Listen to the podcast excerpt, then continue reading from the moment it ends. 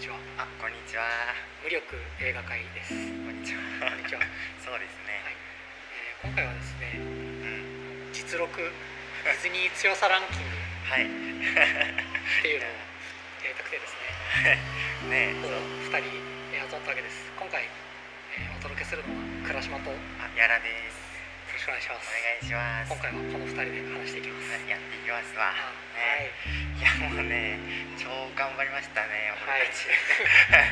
ディズニーの長編アニメーション作品そうだねえーと、なんだっけ、まあ、ほぼ70作品で、えーと、OVA とかはまあ入れてない感じですねそれそれに出てくる、まあ、キャラクターを一人一人、まあ、ピックアップしてねねこうなんかめちゃくちゃ強そうなやつを選出してランキング作ってみました。と。とえーで今回あの実録とこれ目打っておりますのは、えー何かと言いますと、まあ、ここにいる矢良さんはですね、はい。えー全部見たんです。そうですね。1ヶ月で。普段何やってんですかねであの俺も結構ディズニーを見てるんですけどもさすがにねあの実録とつけさせていただきました、いやありがとうございます。そうですね。今7月の中盤だから15日間ぐらいですねめちゃくちゃフルスロットルで1日5作品ぐらい見てねディズニー見て寝てディズニー見て寝てみたいな。それしかやってなかったんでなんかちょっと今も結構ぼーっとしてて頭があれですね。もう昨日もずっと見返してたんでそのトップキャラが出てくる映画を。そうさっきも来たから本当に。まあでもとりあえずそんな感じでね。はい。えー。かなり信頼のおける情報ですけどねうん。だといいんですけどね。そう。これあのなんでこれをやろうかって言ったかっていうと「あのアナと雪の女王2あはい」に出てくるうん。あのエルサいるじゃないですか。手から氷出したりする人。うん。あれですねレディー・ウォーの人ですよ。うん。そうですね。そうそう。あのレディー・ウォーの人が相当強いぞとバトル。っうていうところから始まってて。んうん本当そうなんだよ。つ特にアナ雪2ですね。そうそうそう。ほとんどバトルアニメでもあれは。ねえあれすごかったよね。そうそう。そのストーリーが全然頭入ってこないんですよね。エルサがかっこよすぎて。ね。それでひれ伏しちゃってそっから始まった感じだね。でそれでまあ2人でじゃあちょっとこれ見てこうぜっつって。うん。であのそのうちギャラさんがちょっとスロットルを振り踏み始めまして。ちょっと俺はついていけなくなって。元から見てたやつぐらいな感じでねやったいやちょっとねさすがになんかこういうかって言うと1年ぐらいかかりそうだったもんね。そうそうそう週1で話していこうかっつって俺らバカだったんで1年以上かかるってことは全 く分かってなくて。ちょっとね舐めてたんでごめんなさいね本当に。計算すれば分かるんですけどね。いやいやまあまあまあまあ早く早くね終わらせ終わらせちゃうかということそうそうそうディズニーばっかりだと気が狂いそうだからね。本当にね。ストーリーがね大体みんな基本的には型があるわけだから。そう永久に同じストーリーを見てるようなもんですからね。70回ぐらいここであのユーモアが来るなって本当に来るからね。大体ギャグも一緒だからやること。まあそれも分かったのもよかったね。まあ、そういうのについてもまたね話していきましょう。ん、うん。うはい。ではちょっと皆さんお待たせしました。もう最初からランキングの発表しますか。9位から発表していきましょう、うん、いきますか。はい9位タイ。これ2人いますね、9位がまず火の鳥とテカーってやつ。あのいきなりわからないんですけど。そうですよね。多分結構マイナーな目のキャラなんでちょっと説明をしますね、まず火の鳥はファンタジア2000うんのキャラクターで最終章に出てくる。火山のまあ神みたいな感じですね本当に体がまあ溶岩でできててそのストーリーではもう森を全部完全に破壊し尽くす破壊の神みたいな感じ、これがまあ火の鳥でドテカーっていうのはモアナと伝説の海になってるかなこのあ見た見た。俺それは見たよ。あよかったあいつねそう覚えにくい名前だからねあのまあラスボスですねモアナのこれもまた溶岩の溶岩の神神神なんだなんか活火山がそのまま動き出したみたいなそう。そうそうそう。やつありがとうございます。そういうことです。火の鳥も全くそんな感じでキャラが かぶってるんで大体同じでいいのかなと思って。ファンタジア2000の火の鳥はねやっぱかっこいいんですよ、おおすごいね。うん、ビジュアルがいい。トサカみたいな。ビジュアルで言えば相当チェルナボールぐらいああいけますね、うん、これじゃあまたちょっとマイナーめの出してしまったかまああれチェルノボーグ俺も分かんない。あいつは期待外れだったな。まあそうですね。ちょっと残念だったよね。ちょっと弱点が致命的だったから。ねでもチェルこれさチェルノボーグも説明しなきゃいけなかったす。すいません。ごめんまあ、なさい。あのチェルナーボーグっていうのはですねあの初期の方にかなり強いんじゃないかっつって期待を寄せてたのであの昔のファンタジアに出てきた。うん。魔王みたいな感じなんですよ。夜になると山の上からこう巨大な姿を現して街の中にいる死者どもを蘇らせて君臨するっていう。超かっこいいやつで。うん。なんですけどでこれは強いぞと思ったんですがうん。あのちょっと朝日を浴びるとなんかそうそう可愛くなっちゃう。そうそうそう。弱点が致命的すぎるっていうところで相当ランク落としてるんですよ、うんそうなんでもったいなかったね。ね。その体サイズ的にもほとんどもう300ぐらいあるよねあれは多分。ね。だからでも悪魔を自由自在に踊らせたりねそう突撃させたりもできるからまあ総合力で見れば。でまあこいつら、まあ、まあ火の鳥とテカがとりあえず9位同ランク対感じです、俺今これファンタジア2000ちょっと動画見てるんですけどうん。あのこれで9位ってやばないですか？あそう。いやまあそうなんですよ。その辺がね相当強いよね火の鳥これすごいよね。でも8以降は多分超えてくれるはずなんだよ。テカもだってもうあれだもんね。島1個が襲ってくるみたいな感じそうそうだもんねそうでもねテカはねその水が弱点だからあそうか弱点だね。そうそう弱点。あいつもなんかちょっとなんか水かけられたらあーみたいな感じになってたもんふね。にゃふにゃ固まるから多分ねもうだからその津波とかを起こせば彼ああそうかそうか津波を起こせるぐらいのエネルギーがあればもう飲み込めちゃうんですよね。多分封印できると。そう。だからまあそういうのを考えると、まあ、倒し方があるんで9位というわけで9位が火の鳥とテカーでした。はい。では8位8位いきますか。8位はね、えーハデスですね。これはヘラクレスという映画に出てくる悪役ですね。ヘラクレスはあれ一緒に見ましたね。俺ハデス超好き。うんよかった。コミカルなんだよねまず。性格が明るい。そうそうそう。その辺がね。なん何の神ですか？ハデスって。死の死の神か。うん。あの冥界みたいな地獄みたいなのがあってのがエンマ様です。あ一言で言うそうそうそうですね。エンマ大王様。でまあヘラクレスが邪魔だから殺そうとする主人公のヘラクレスをでハデス自体はまあその宇宙の征服の支配者になりてんだっていう結構でかい夢を持ってる壮大なキャラクターですね。でまああの神様って基本的に不老不死の設定がそうねなんですよ。そう。でハデスもね最強の肉体だからマグマとか受けたり氷付けされたりするシーンがあるんだけど全然聞いてないわけ。そうそう。終わった後は「はいどうも」みたいさな ちょっとやめてよねみたいな感じで。だからもうその辺のタフネスが全然段違いね。うんやっぱ神の特権ですよねそうまあだからまあその点でまず8位っていうのとちょっと評価しづらいんだけど一応怒った時に一瞬で周りの森を焼き尽くしたねそうそうそう。そう。だからまあ火の鳥ぐらいの火力は出せるそうねがね。おそらく。しかもやっぱちょっとなんか別の何かの力を借りてない感じがするんだよね。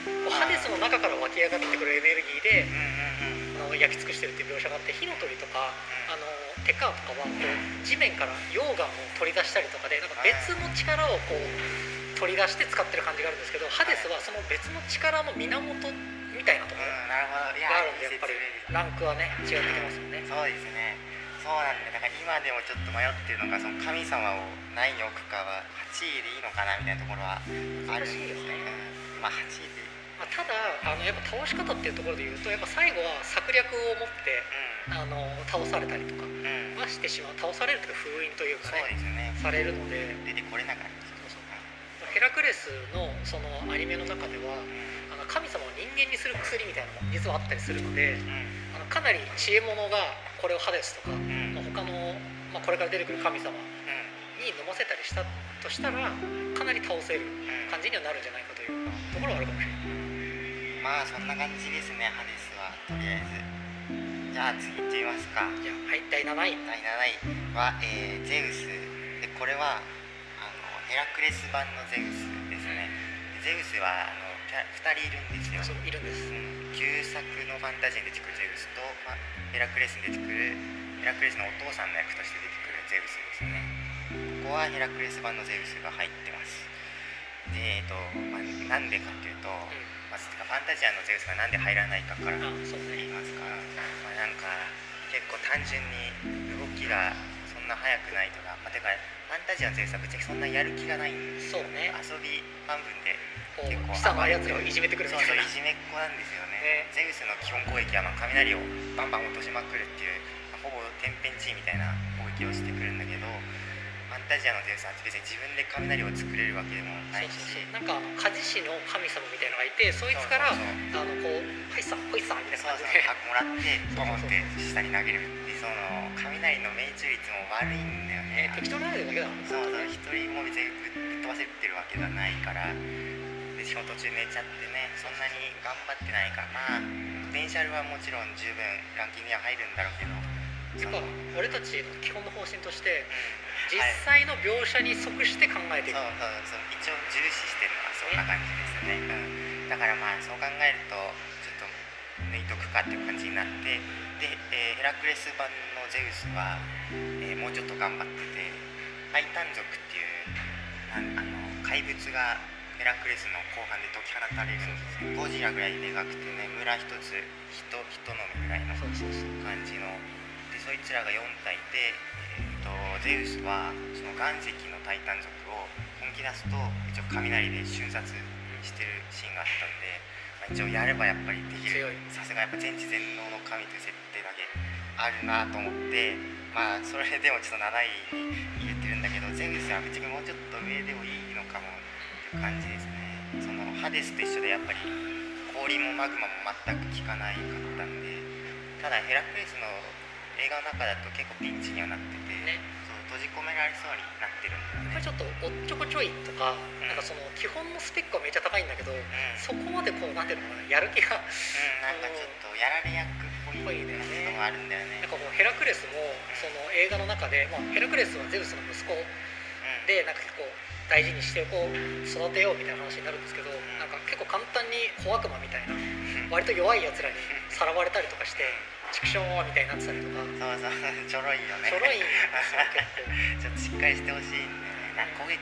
やっぱ雑雑なんだよね。やっぱ強すぎるからあんまりそういうこう小手先の何かっていうのを鍛えなかったんじゃないかっていうね。そういうことですね。確かに一発破壊力はあるけど。多分まあだからとりあえず6以降のキャラクターには負けちゃうんじゃないかなと思ってね、うん例えば2チャンネルとか確かゼウスがほぼ最強ぐらいの立ち位置なんですけどまあこっちではとりあえず7位かなという感じですね、えーでこれが7位と。じゃあ6位いってみますか。はい。はい、で6位はまあ今まで散々出てきたヘラクレスですね、でえっと、ヘラクレスはもうこれネタバレなんですけど最初は人間なんですよね。あ、まあ、生まれた時は神様としてるんだけどちょっと悪魔に嫌がらせされて半信半人ってほとんど人間状態にされてで後半また神として復活するんですけどだからまあ状態が2つあって神状態のヘラクレスと人間状態のヘラクレスがいます。いますでこの6位に入ってるのは人間状態のヘラクレス。人間なのに6位に入るぐらい強いんだよね。ヘラクレスは半端ないんですよ。あのえー、と説明するとタイタン族さっき言ったそのクソでけえ怪物たちですよねあのち4匹まとめてハンマー投げくるくるしてポンみたいそなのくるくるポンって宇宙の果てまでぶっ飛ばして爆発させてるんで あのねミスターインクレディブルでも多分あそこまではできない。と思うんですよ。何しろでかいもうゴジラ4匹をポイって感じで投げたようなもんだから。そのだから腕力ではとにかくぶっちぎりのナンバーワンだね。うん、そうですね。で戦闘も経験もたくさん積んでてあのヘラクレスは唯一戦闘訓練を積んでるんですようんそうですねこの中でも。なんか勇者を鍛える専門みたいなキャラクターが出てきまして、そいつのもとで相当な修行を積んでるんでうん。ゼウスとかみたいに素の性能だけでのしてきてるやつと違ってうん。やっぱ繊細なところというかうん。でその訓練っていうのがうん。あのいろんな障害物を乗り越えた上でお姫様を助けましょうっていう訓練なんですよ。なのであのあんまりこう力だけでいくとそのお姫様人間の首を取れちゃったりしてなんかバカ者みたいな怒られたりして最後だからその優しく助けられるようにうんしてるのでうん。テクニックの部分が非常に高いというところで評価が高いです。うん。だいぶもう後半はねコントロールできるようになってたんで本当にすごいあともう実際の戦闘もめちゃくちゃやってて S ランクこの強さランキングの S ランクに入るようなバゲモントも連戦連勝みたいな感じだったんでまあちょっとね文句のつけようがあんまりないないんですね。ないんだよ。こいつマジすげえ。強さディズニーの強さを重視して映画見るんだったらもう絶対にヘラクレスは外せない。です。はい必須ですわ。って感じだね。じゃあまあこれは6位ですね。で次5位いってみますか、はい。5位が、えーまあ、エルサねこれここに入れました。はい、ここにね我々のエルサがうんそう俺たちのエルサがちょっとエルサめちゃくちゃ推してたからそうそう。もう勝ってほしいまであったんで、そうね。ちょっと俺の主観が入っての方がいいかもしれないっていうのはありますね。エルサはなんていうのかなまず氷が、えー自由自在に想像できる感じの女王様ですね。でもなんか氷の橋とか氷の城とかだったら普通にもう瞬足で作り出せ作りるね。すごいエネルギーを持ってもちょっと感情が乱れたりすると力が暴走してその一瞬で一国氷河期状態とかもできるぐらいのなんていうかじ尋常じゃないんですよね、うん、で見てて惚れ惚れしちゃうんですよ。もっとエルサの説明をすると国が滅ぶような大津波が来てもほいって感じで氷の壁バーンと出して止めるみたいな。そういうことなのかな勢いは止まらないんじゃないか説って でもまあほいって感じだったよね。そうそうほいだったんですよ。しかも本人もそのそんぐらいの氷を作り出したにもかかわらず別に息切れとかもしてないくてああ止まってよかったみたいな感じで一仕事したわみたいな。そんなそんなんでいいんかみたいなね、うん、だからまあ体はまあ人間なんですけどほぼもう自然災害に匹敵する。本当によく付き合ってられるよねあの人。まあそれがまあそういう話だったんだけどね。ワンもね。まあそうそうメインテーマはねねちょっと頭に入ってこないんだよね。でも強すぎてエルサが強すぎてそうそうでももっとあるとなんだか知らないけどめちゃくちゃ落ち着いてんだよね。そうそうそううんそう成熟して成熟して成熟という。か覚悟が決まりきってるというかそうそうそう。もう捨て身の精神とかもあるし「アナ雪2」でその津波の中に揉まれてそこにいる水の精霊みたいなやつと戦うシーンが出てくるんだけど普通大津波に揉まれたらさパニックって水いっぱい飲んで溺れて死ぬじゃないですか普通の人間だったら。エルサはねうん。全然違ってもうその冷静にまず状況を判断してここでやるべきことをなんか淡々とこなしてで水の精霊を手なずけちゃうというね。そう。なんか。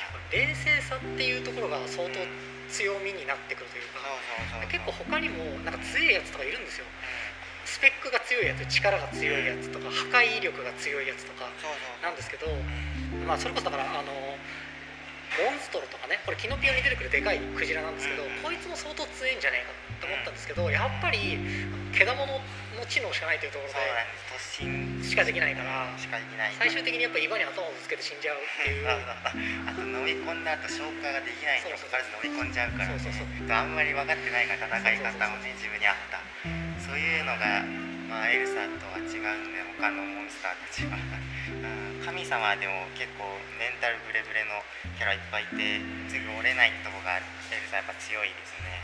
やっぱエルサは、まあ、見た方も多いと思うんですけどワンで明かされたこう幼少期というと、まあ、自分の力っていうのがあのやっぱり周りに被害を与えたりするわけですよ。周りを殺しちゃったりとかしちゃうんでずっと孤独に生きてきて自分一人で何でも決めてきたっていうマインドがすごいんですよ。だから何かこうことに当たった時に判断を周りに求めないというか自分の中に基準があってで自分の能力っていうのを完璧に把握してるのででそれに研鑽も積んでるんですよ。しかもやっぱりここ訓練っていうところが大きくて。あの、氷の城をちょっとつ作ったりとか氷で滑って高速移動したりとか、応用も非常に効くろがあるので格が違うってなっちゃったんだね。うん、あとなんだっけエルサ前に倉島さんが言ってたあの、えー、ハデスよりエルサの方があなんかゼウス強いね。そうそうそう。あかゼウスゼウスとエルサを戦わせたらどうなるんだろうねみたいなうん。話をして、ね、これでちょっと参考にしたのがうん。空想科学読本って皆さんご存知でしょうか？うん。アニメとか漫画のあの中で起きる事象を現実の物理法則でいろいろ解き明かしていくみたいな、えー内容の本なんですけど、まあ、それで有名な柳田理香さんが一回エルサがあの氷の城を作るのにどれだけのエネルギーが必要なのかっていうのを計算したっていうラジオがありましてそれを俺はちょっと聞いたんです。それによると俺ちょっと細かい数字は忘れてたんだけどこう氷を作るってことは周りに熱を放出してるっていうことだと。その熱量とかをうん。考えるとどうやら、うん、なんか直径1 0キロぐらいは焼け野原になるくらいの エネルギーを出してる。はい。相当なエネルギーを出してる。氷を作り上げるまでのエネルギーをあの歌ってる時間で割ったんです。は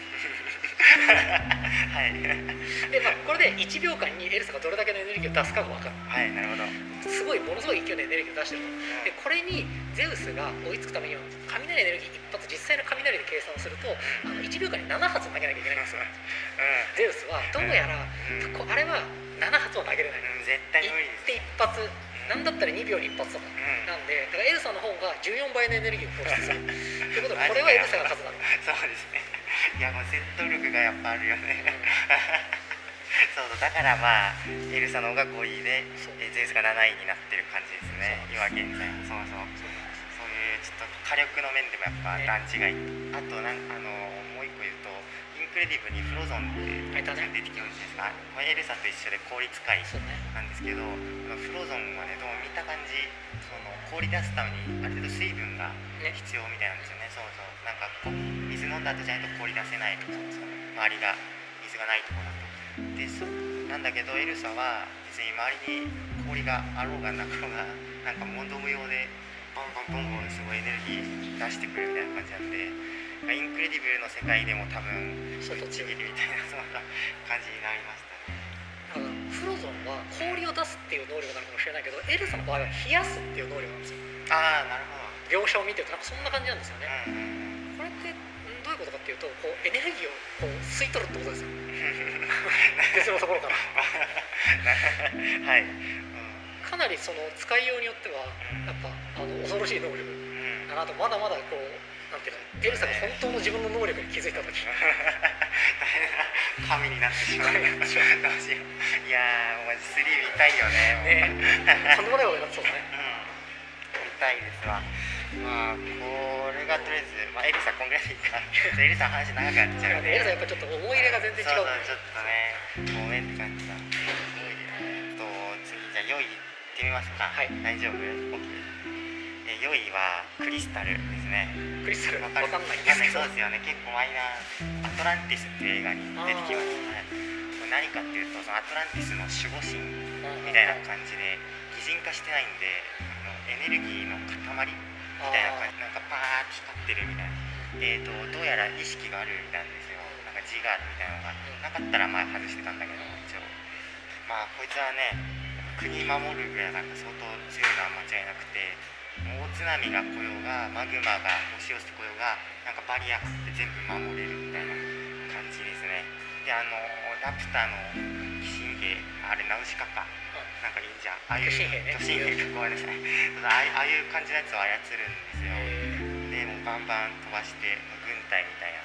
開始40秒ぐらいで地球滅ぼせんじゃないのぐらいの勢いのエネルギー弾をぶち込むんですよ、アトランティス始まって30秒で。でそれは強あまりにもそれが強すぎて国が滅びかけるんですアトランティス自身が。大津波が来てその王様はアトランティスをコントロールクリスタルをコントロールできなくて死にかけるみたいな。そんぐらいまあ強くてね攻守ともに見るとまあなんかエルサでもちょっとさすがにかなわないんじゃないかなとは思って一応4位に入れたんだけど規模がでかいからやっぱりそのゼウスと一緒であの多分細部に入り込まれるとちょっと弱そう内部から攻撃されるときついかなと思うんだけどただクリスタルはねめっちゃね自我？あんまり自我がちょっと。そうなんだよちょっとね。だか自動的に反応してるだけなんじゃないかっていう。うんまあそうなん命令みたいな。プログラミング感もあるからねそうそこが迷うんですよ。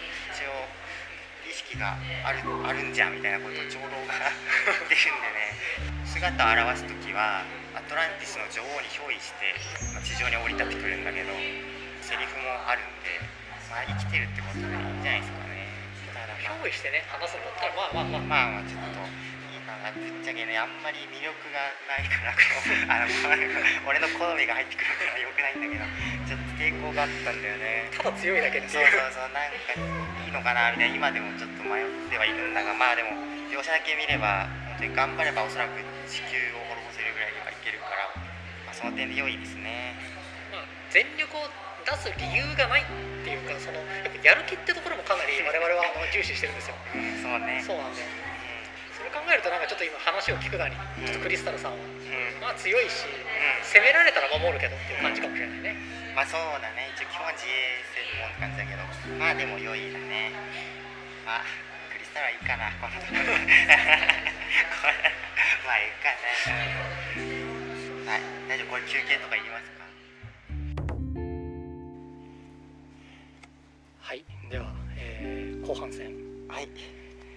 実力。はい。ディズニーキャラクター強さランキング。やっていきたいと思います。いきます。はい。えっとちょっと先ほどからあの場所を移動しました。他の人の話し声が入っちゃうっていうのとうん。あとちらかっていうとこちらが不審ベラベラベラベラだねったのでちょっと、はい、順にちょっとね移動し静かなました静かなところに。はい。あの皆さんもご存知だと思います外。ですねあい。い。影来た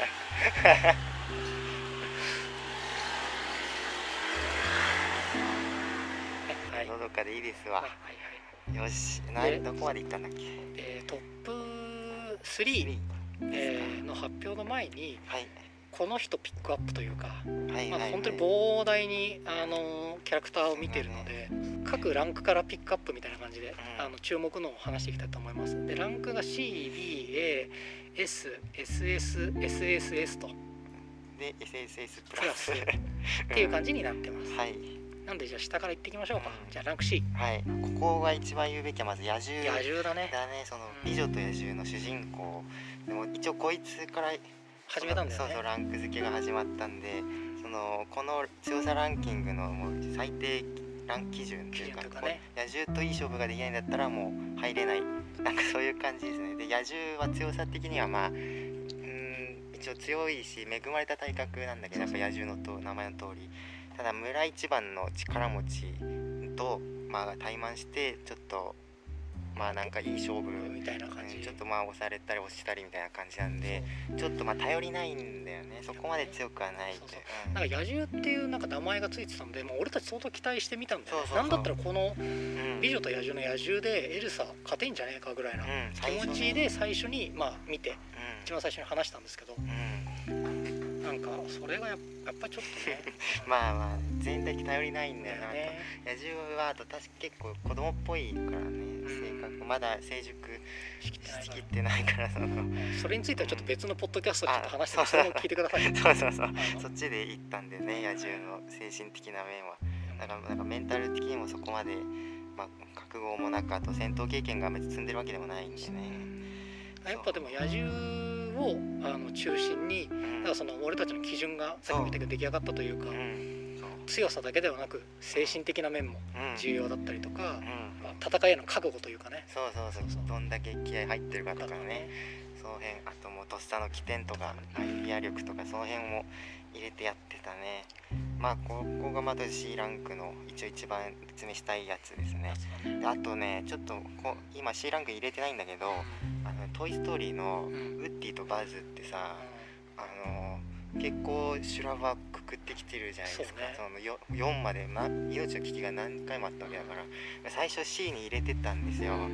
ただ えーとまあでも所詮おもちゃだしなと思って今は抜いてて入ってないんだけどどう倉島さん的にはどうですかね？まあね でも、うん。うん、でもあの逆に言うとその小ささが有利に働くってことがあると思うのよ。うん。はいはい。俺結構その昔見た映画で好きな映画で「スモールソルジャーズ」っていう映画があってうん。何だっけな誰だっけなグレムに撮った人が多分作ってる。ああはいはい。ちっちゃいこうおもちゃそれこそウッディとかバズみたいなおもちゃに AI を乗っけてあのお友達ロボみたいにし新発売しますみたいな感じだったんだけどその乗っけた AI っていうかそのチップみたいなやつが軍用のチップを乗っけちゃったからもうめっちゃ殺せみたいなはい。感じになってあの襲ってくるっていうので、それ結構恐ろしいというか、う普通の人間への防御があんま効かないんだよね。人間だったらさ、ん。それこそ柵作っちゃえばさあの入ってこれないんだけど、あのありとあらゆる隙間から入ってきてはいはい。殺しにかかってくるってところがあるから人間ってやっぱりほら意外と死ぬからさちょっとやられたくらい、まあまあそうね。でもただそのウッディとかバズは、うん。あんまこう性格的にそういうことをしなさそうっていうか、まあそうね。守るために戦うとか取り戻すとか、はいはい。逃げ出すとかってあるんだけど、殺しに行くっていうこう覚悟は決まってないと思うんですよ。そうね。軍人ではない。そうそうそうそうですね。それを考えるとやっぱりちょっとまあ、うん。入れなくていいかなただ今の倉島さんの話聞くとやっぱ小さいのもうちょっと入れてもよかったなとなりますね。結構ねそのバッグズライフのアリとかも入れてないんですよ。まあでももう一回そのうち見返すんでねその時にどんどん追加していきますわ、うん、基本的に腕力系のやつが多いねだから。あとはもうすぐ死んだモブとかが 入ってね。あのー、なんだっけな。そうそうムーランの悪役モブだね、モブは基本入れてないんだけどムーランのモブはねあの雪崩に巻き込まれるシーンがあるわけよ。でそこに巻き込まれても普通にバーンってなんか抜け出して生還してるんですよ。これ普通のなんか人間のタフネスじゃねえだろって 入れたんだけどにもかかわらず後半にそのムーラン側の男たちに喧嘩して普通にワンパンとかされててバランスをもうちょっと考えてくれんかと思ったんだけど C はなんかバカアホみたいなキャラが多いから C はこんなもんすかね。こんなもんだね、うん、あだからちょっと力持ちの成人男性とかそうそうまあ、熊とかね、ま、そういうぐらいの感じですよ。そういうことですね。じゃ次 B ってみますか。B いきますか。B 行くと結構主人公系がたくさん入ってきますねね。基本は。結構シンバスカームファサいるの忘れてた。ムファサマジムカつく。そうそうそう。ムファサ追加しましょう。ごめんごめんやっときます。危ない危ない。フック船長とかね、やっぱここに来ると主役級が結構ね入ってきますね。まあ入れようかなって感じ。えっとここはねなんだろうねあとも動物系でも、クマとかも入るんだけど頑張ってるクマと頑張ってないクマがやっぱいるんだよね 活躍するクマとしないクマ C はやっぱあんまり頑張らないクマで B にいるクマは基本的に強いやつらですね。えー、なんだっけこいつも見て出てこないやつがいるんだよなこう メリダの母さんのクマ状態まあ、ね、呪いでクマみたいにされるんだよね、はいはい、確かにあいつは強かった、うん、メリダの母さんは、ね、子供を守るためにすごいとんでもない火力を出したんでまあ B かなって感じだね。あとティラノサウルス系だね恐竜系、ね、うん。そのアーロと少年とかが恐竜映画「ダイナソー」とかですよね、うん、基本的にやっぱ肉食恐竜恐竜というだけで B に入れたところがありますね。そうアーロと少年基本的にハードボイルドなんですあの世界っても生きるか死ぬかみたいな感じだからもうその基礎戦闘力がみんなやっぱ違う覚悟がありますね、うん、その辺が入ってるね。軟弱な世界の人はちょっとやっぱ世界に入れない。入れない。ここにはね入門できない。そうそうそう。であと「トイ・ストーリー」の話で「トイ・ストーリー4」でボー・ピープがあの出てくるんだけどあの覚えてますかね？ドイツドイツトイ・ストーリーあのヒロヒロインですね。ああそうそうそう。そう。あいつ急に消えたから俺結構ショックだった。で俺4見てないんだけどなんかねボー・ピープ俺すごい好きだったの、超いい感じじゃん、なんかおしとやかで気が強くて、お姫様で超いいなんかあの子はもらわれていったみたいな。あの一言で片付けられてて 俺めっちゃショックで。いやあれみんな衝撃だったでしょうね嘘でしょっつって、あんなに仲良かったじゃんっつって、扱いが雑なんだけどそ4でそれが批判があったのかしんないけど復活してまあめちゃくちゃ活躍するんだよね。それは嬉しいね、うん、もう B におおもちゃなのに B に入れてるから俺俺があの結構ミニマム系はあんまり評価してない俺が入れてるので ちょっとそのぐらい強いってことですね。でもまあ見てないなら結構すごい面白いからあんまりここで触れないでおこう、はい、あとは何だっけかなこの辺。あとディズニープリンスも割と入るか。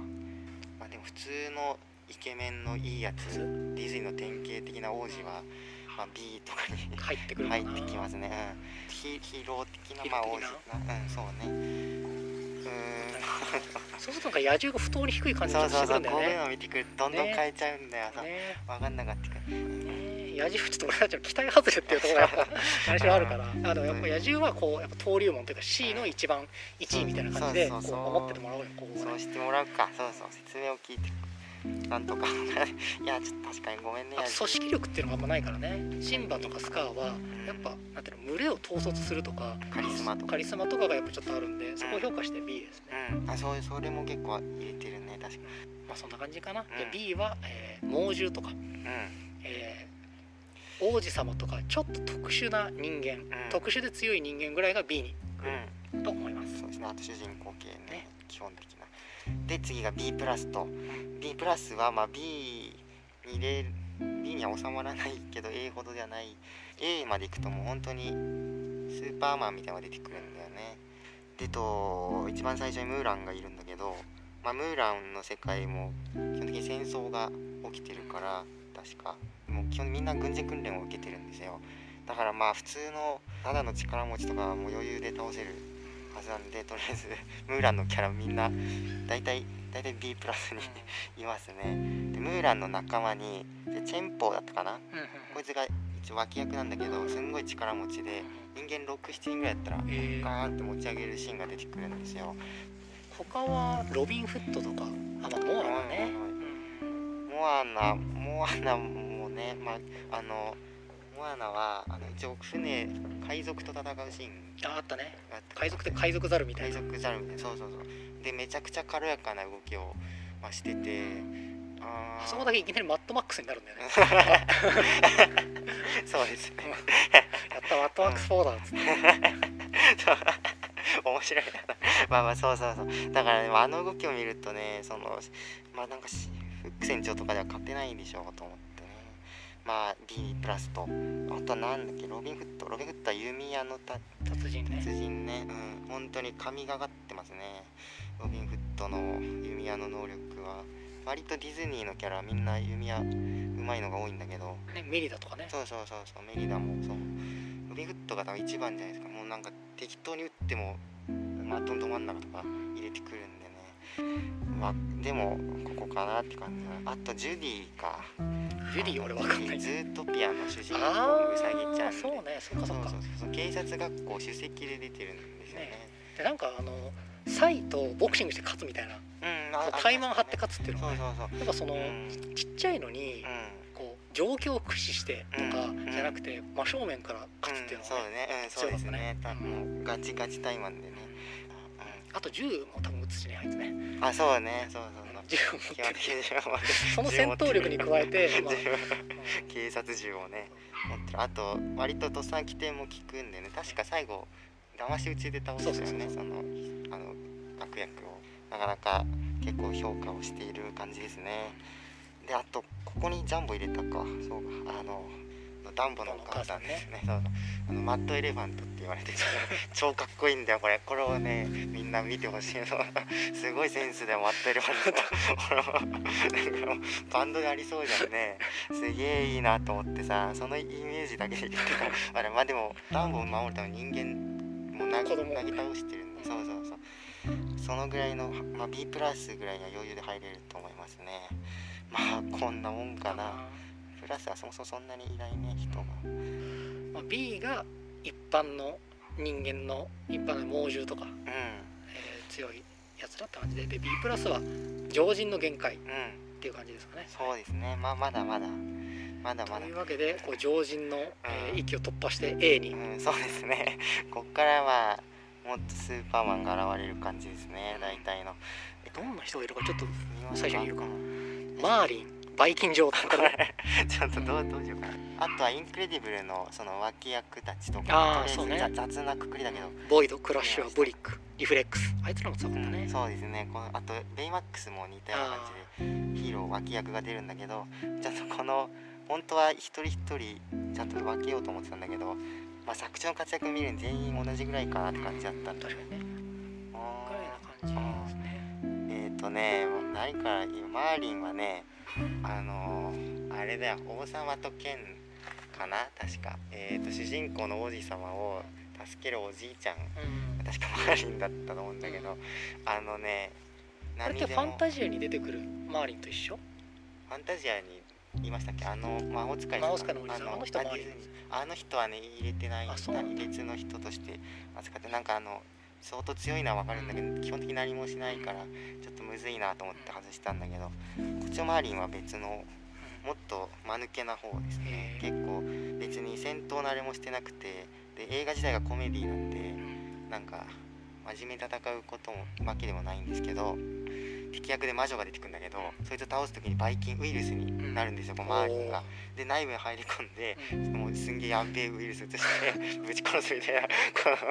あの人間相手だと多分無双できるんですよねそうねどうしようもないもんね。防ぎようがないもんそうどうにもならない、うん、たただだから相当強いんだけどその性格自体はその結構まあお茶目というかん。間抜けであんまり慣れてる感じでもないからとりあえず A ぐらいにとどめておいたんだけど まあ A で一番光ってるのはこいつですね。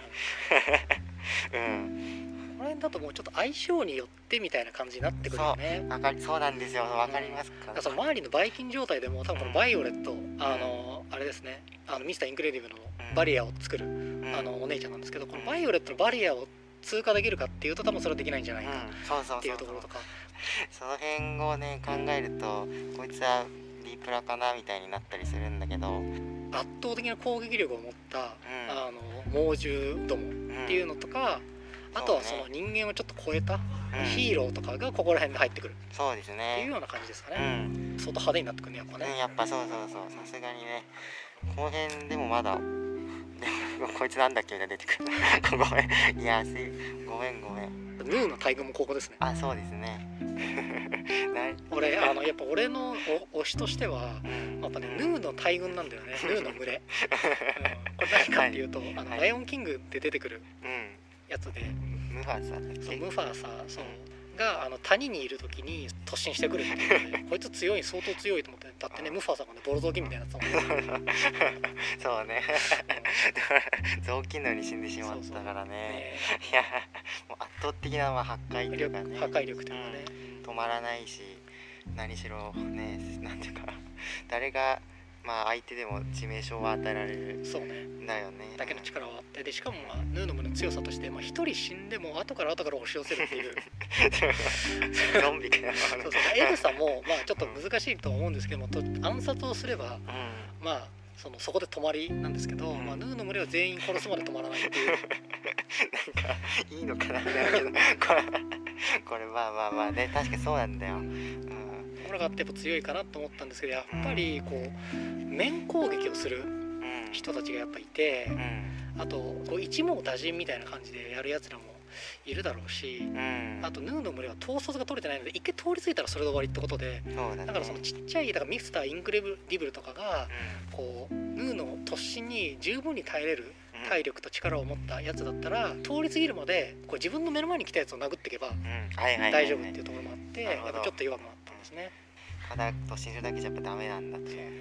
これまあでもそれでも一応今は A ランクに入ってますねヌーの大群、強いからねやっぱうん。な。今の聞くと S 一応まあ S はまあちょっとね。でも S, は S 行くと神とか出てくるから精霊とかがねジャックジャックかジャックジャックはちょっと未知数だね。そうそうまだ。どこまで強くなるのかうんっていう面が、そうそう10年後だったらもう普通に SS ぐらい行くと思うんだけど、ジャックジャックはあのミスターインクレディブルに出てくるあの赤ちゃんでうん。あの主人公のお父さんとお母さんと、まあ、兄弟が何人かいるんですけどその兄弟の一番末っ子。であのこの子の特殊なところは他のやつらは足が超速いとかうん。バリアが張れるとか体が伸びるとかうん。なんかそういう一芸に秀でてる感じなんですけどジャックジャックに関してはうんこう能力が一個に安定してないんですよ赤ちゃんなんで。うんだからまだ萌芽というか。エスパー iPS 細胞みたいな感じなんですよ。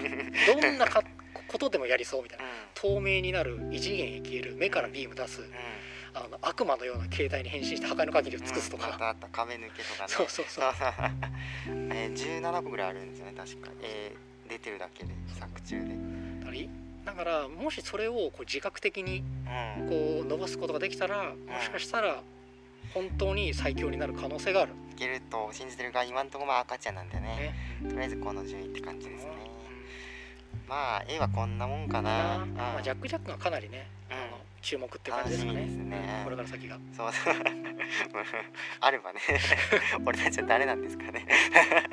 まあまあまあ、ちょっと頭おかしくなっちゃったんですよね何目線で評価してるのか。なはい次いきますか。S、はい。こっからもう相当なはい。強さになってきます、そうですね。神とか。上位陣ですね。そうそう。精霊とかね。あの大活躍するキャラは S に行きますね。やっぱ S と A は概念とかが出てくるんで。そうそう。ちょっと判断が難しくなってきますねねこっから。ここ今でももうつき昨日届いてめちゃくちゃ変動しまくって。ちょっとあれなんだけど。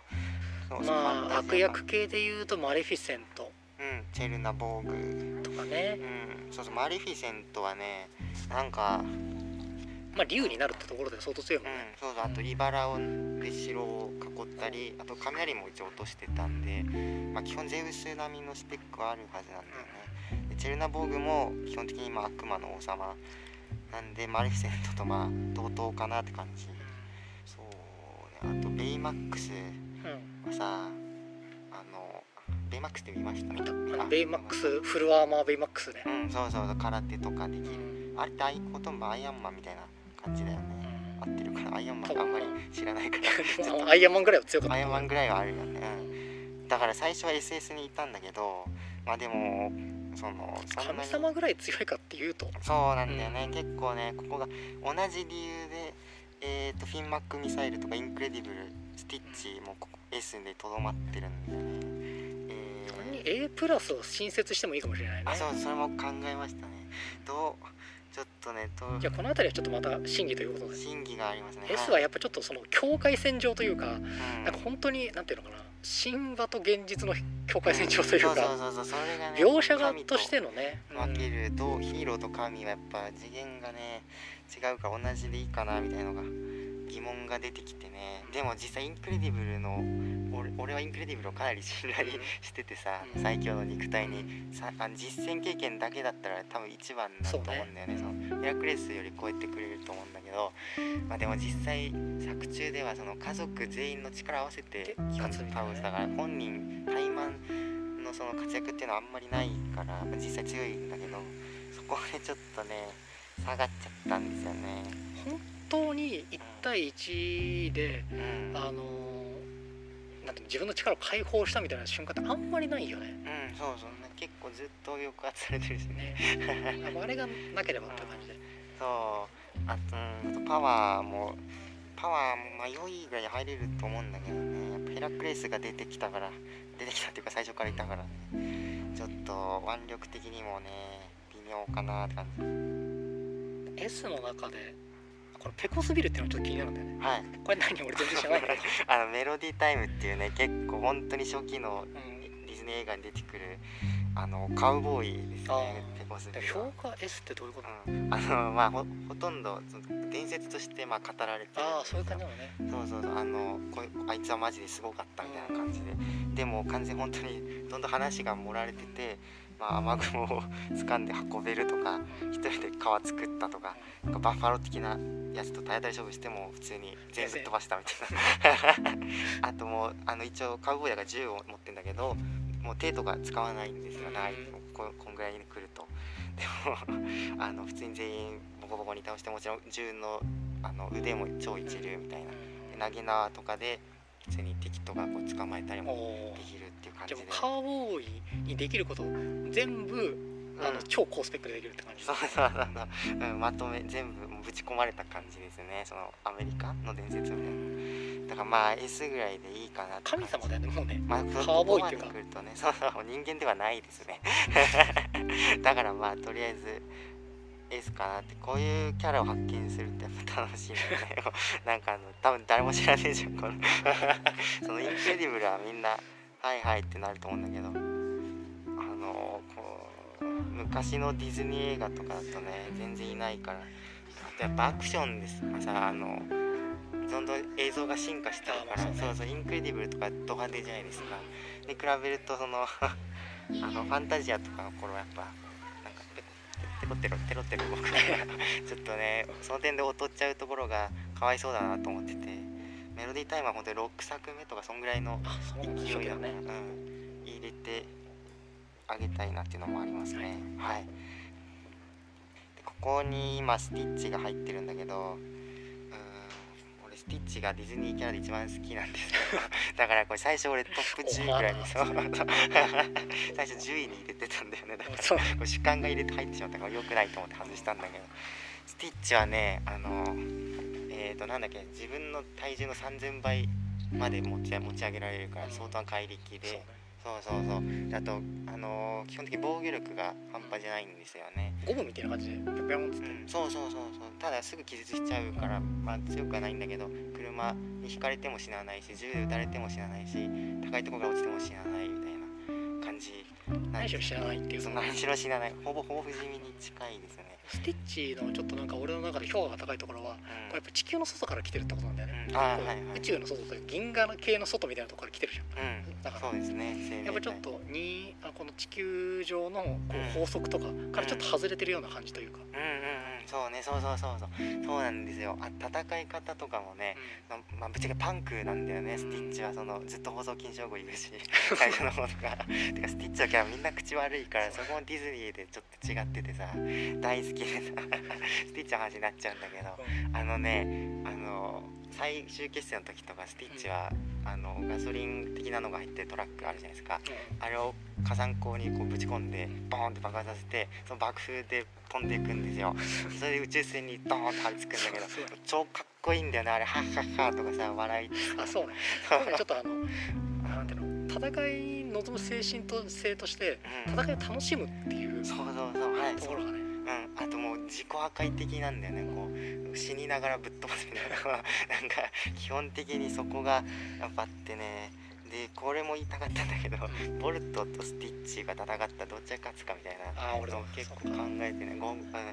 ボルトまあねでもテレビの中っていうところあるからね。スーパードッグ設定っていう前提なんだけれどもね。そうそう。な一応スティッチも地球では犬として一応犬としてやってるんでね。犬対決だから。そうだけど。あのねボルトはねすんごいスマートなんですよ。基本的に。でスティッチは正反対めっちゃ汚い戦い方だからそれの対比がね俺の中ですごい盛り上がっててさ。ジョーカー VS バットマンみたいな。そうそうそうそう。まさしくそんな感じで。うんまあでもボルトの方が必殺技がある分上かなってことになってちょっとボルトに分配を上げたんだけども。ねその辺がねありますねしかしまあ。うんだからまあでスティッチはだから不死身のタフネスがあるから一応 S でいいと思いますね。他の神ともやっていけるんじゃないですかね。タイタン族かとここあのヘラクレスの悪役たちですね。ああね、まあ、タイタンとかさっきゼウスのところで言ったからまあでもこれ S ぐらいですよ。こんな感じですよ、そうですね、まあ結構ちょっと丸系なんだよね。あんまり天変地異とかなってくるけどまあこんな感じのピックアップは。そうですね。で次はもう SSSSSSS プラスって感じであのはいさっき言ったもう、えーランキングに入ってくるような人たちになります。そうですね。9位タイからうん。1位までの人々が並んでいるって感じですね。そうですね。ここからはそんな感じになります。ここからは本当に頂上決戦が始まるぞと。はい。はいっていうようなところではい。はいピックアップでした。はい。すいません。なんかいっぱい話して。さてじゃあ行くだけ。休憩しますか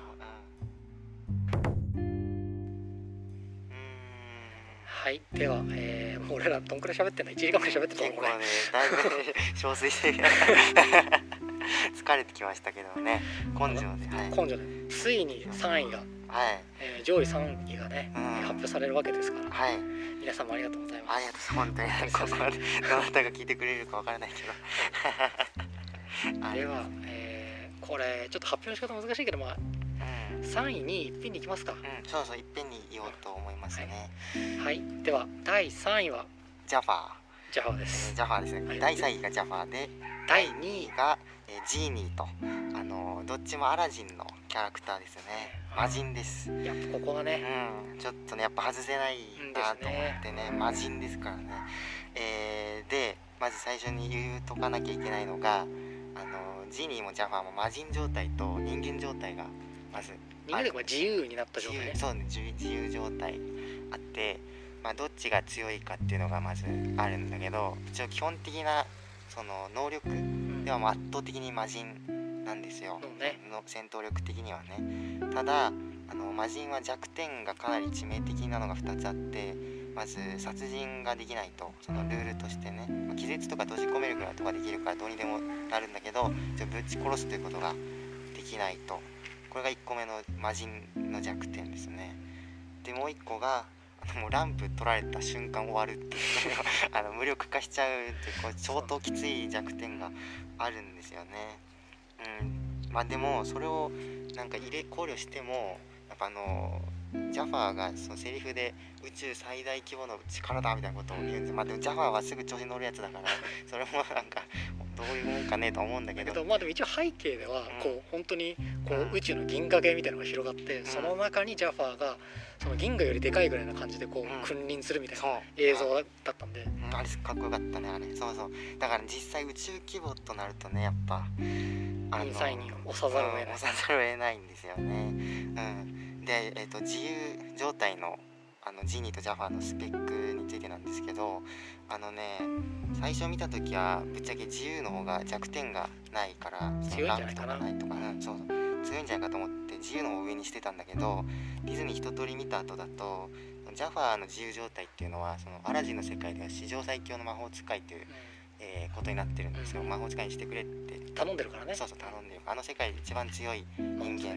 になっててるんだけどそのやってることを見るとそのまあチェルナボーグとかマリミセントと、まあ、そんなに変わんない。そうそう変わんないだそのそんなに魔法使い自体が強くなかった説うんっていう。まあまあまあそれもあるかもね。ジャファーはそういうとこ世界最強の存在にしてくれぐらいな感じで、ちょっと頼み方がやっぱりちょあっと。いつはね、その辺がやっぱ、ねまあ爪が甘いんだよね。そう。その爪の甘さが差異なんですよ。ね。ジーニーはそので1万年生きてるからさ。そのメンタルがやっぱ落ち着いてるとこあるからね。ちょっとね相当な絶望をくぐり抜けてきてるんで。そうそうそうそう本編見た方うん。分かってらっしゃると思うんですけど、うん、やっぱね韓国は全然その落ち着いててだから 2, 2位がジニー3位がジャファーっていうのはもう絶対な差がありますねそのメンタルの面でね。まあでだからまあに自由状態だとさすがにそのそんなにエルサに多分勝てないんじゃないかなと思ってどんどんランクが下がっていって 最終的にそれこそだから封印みたいな感じでねエルサにだって多分ちょっとこううん殺されて閉じ込められちゃうんじゃないかとかっていうくらいな感じすらするよね。うんそうそうそうそう。やっぱまあ。実際にそのジーニーを閉じ込められてあのその砂の城砂のなんか魔法の洞窟みたいなやつにこう閉じ込められてたわけじゃん。うんだからそれを考えるとエルサにも出てくるんですよ2に。魔法の洞窟みたいなこういうの、そこに一回入って囚われたところから自力で脱出してきてるんで。確かに。そうですね。確かにね。はいはい。ドカーンみたいな感じで。またエルサの最強話。それうんそうなんでなんだったらそのあの魔法の洞窟すら自分の力の中に取り込むぐらいなところやってるんでやっぱりちょっと格がやっぱちょっとそこは違うなってところそうその辺でねやっぱそのただの魔法使いでは限界があるんだよなっていうことをやってまあ魔人が、えー、2位3位を占めた感じですね。うん。まあ、この辺りはなんとか皆さんもちょっと納得かもしれないですな。うん。まあしょうがない感じあるよね。で、えーついに来ましたよ。はいやってここまで来ましたね。いや本当にね。はい。えー、じゃあ行きますか。はい。第1位はい。1位は、えーヘラクレス神状態ですね。はい。これはもうんまあなんていううか。納得です。そうそう、うん、どうしようもないです。他のやつが、えー倒せる姿が想像できないと、そうです。うん、もうなんだったら1本ずつ見てこうぜっていうのも、ん。このヘラクレスが登場したのでやめたってとこ そうろがありそうそうはい本当にそうなんですよ。頭打ちっていうそうそう あこいつこいつ最強だなってのが、いううん、ちょっと誰も勝てへんまでなってねそうそうそう人間状態ですら今6位に入れてるからね。これに神状態どうなるかっていうとまあ不老不死になると 絶対に死ななくななるるね多分地球が爆発しても生きてることになるんだよねその理論的には。描写的には。だからささすがになんていうかね誰も倒せないだろうなと思って、うん、戦闘の神がねねやっぱ1位に来ちゃいましたね。ね。もうヘラクレスの人間状態の、うんえーところからさらにそこにもう上乗せドン。うん。不老不死ドン最強の肉体、なはい。えー最強のタフネス。う豊富な戦闘経験。んうん。訓練を積み、ん。精神も安定している、はい。はい。あの振り切れちゃってますね、うん。もうちょっとね誰も倒せないよ。今後も誰も倒せないんじゃないかと思うよね。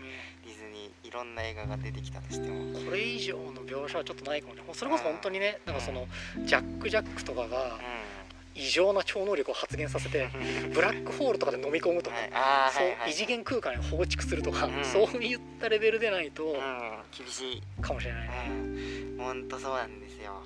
まあちょっとねでもヘラクレスを倒せる人が出てきてほしいと思うけどね、うん、あとやっぱ個人的には俺たちやっぱエルサをエルサをしてる そうそうそう。3になって、うん。女神とかにね。なってくれればね。うん。いいんだけどまあこんな感じですね。うんそうちょっと最後の方に連れてちょっとあっさりになっちゃってごめんなさいなんですけどちょっとこうなんていうんですかね身も蓋もなくなってくるんで強さが、はいはいはい。そうだね。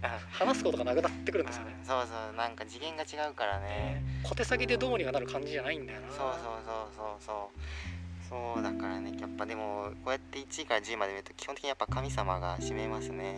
強いね。でもう一回ちょっと振り返ると9位が、えー、タイ火の鳥とテカ8位がハデス7位がゼウス。で6位がヘラクレス人間状態。で5位がエルサで4位がクリサル。で、えー、2位3位がジーニーとジャファー。で1位がヘラクレス。まあねそうなってくるよね。結構納得かな。かなって感じですね。でもこの中でやっぱエルサだけ浮いてますね。やっぱねね。逆にこの あのなんていうの人外魔境の中でエルサが頑張ってるっていうところが相当やっぱり我々の見立てが正しかった 本当だよ。いやヘラクレスも人間って書いてるけど一応半身だからね。もうこの中唯一のただの人ですから。人類最強と言ってよいでしょう。最強です本当に。うんもうエルサが何か知りたくて見てたとこもかでかいんでね。いややってよかったですよ。うんでも疲れたね いやいやいやよかったですね、うん、今日はねいやしかしなんか一人一人やっていこうかなとか思ってたけどここんなにね トップ10だけでも死ぬほど疲れたね無理だねこれ。一人一人は無理でしょこれ。無理ですね。何人100人ぐらいいるでしょた多分数えてないけどそんぐらいいますね。あともうその本当にすぐ消えたモブとかこいつ誰だっけとかいっぱいいるんでねもう一回見返していかないとあと後半はね俺もう死んだ目で見てたから 完全にもう無我の教師。みたいなあの。このモブを倒したからとりあえず「はいピーね」みたいな「ウィキペディアで名前調べなきゃ」みたいな。なんか機械のようにやってたんでね。もうちょっとディズニーをしっかりもっと楽しんで2回目は見れるように。いやもうねなんかでもディズニーはしばらくいいね。でも大体お腹いっぱいになお腹いっったねぱいだ、うん、あでもあのね最後に見たのが俺シュガーラッシュオンラインだったんだけど。み見ました？見た。あ見たよかった。あの中盤にさディズニープリンセスがあ出てく集る。あれよかったね。そうそうそう。あれ超よかった。あれ超良かった。俺もさ全員見たのだからさうん。すごい感動しちゃってさこれが最後いやーなんか最後にふさわしい映画選んじゃったなと思って。さ白雪姫とかさもう懐かしいなと思って。ね。たかが2ヶ月前1ヶ月前ぐらいだけど多分。いやなんか頑張ったな俺たち 別に何の 得もないんだけど。やりきったという気やり持ちだけはきったという気持ちだけですね。うん。まあなんか暇な人はねこれを見てちょっとなんかこいつは違うんじゃねえのとかあったらね、まあ、あんまりすごいガチで言われるとちょっと嫌なんでちょっと言って言ってきてほしくないけど。ごめんごめんってなる。ごめん。ちょっとうん。後半はね特にね CB とかのやつらはもうねちょっと。なんだちょっとねあのやっぱりねあのね疲れが見えるランキングですよこれちょっとね多少の雑さが多少どころではないかもしれない。けど、うん。上の方になってくるとね。うん、特に主人公とかだとねそれは活躍するからね当たり前。入れるけどさってなる。なんかまあまあじゃあスパッと終わりますか。ですか終わりますか。まあでも OVA がねまだうんはい。そうだね。アラジン2とかね。そうライオンキング2とかね。い地獄なんだよ。地獄なんだよ。特にねあんまり楽しみお思んねえなこれと思ったのに限って2とか3とかあるから これなんかもう勘弁してくれへんかみたいな感じなんですけれどもまあでもなんかちょっとずつ見て更新していくんでね。まあこれからねあのディズニーがあうん。の新作を出すたびに我々は話。はい。そしてあの戦闘力について語る。そうですね。もう逃げられない逃げられない。ここまでやってしまったから そうそうそう。地獄だ。地獄の始まりですから。まあ別にそんなに義務じゃないからね。適当にやりますよね。今度多分ピクサーが多分やると思う。なんかウィキペディアの一覧見たら日本できまだ来てないけどなんか最新作2作ぐらい下に載ってたからまだ見れないけどそれが見たらまたねやりましょうね。きましょう。はい。う んいや疲れたななんか。そんな感じです。そんな感じですね。じゃあ今日は終わりにしますか。はい、はい。こんなです。はい、えーと今日やったのはやらと。は倉島でした。ありい。ありがとうございました。た。じゃあね。バイバイ。バイバはい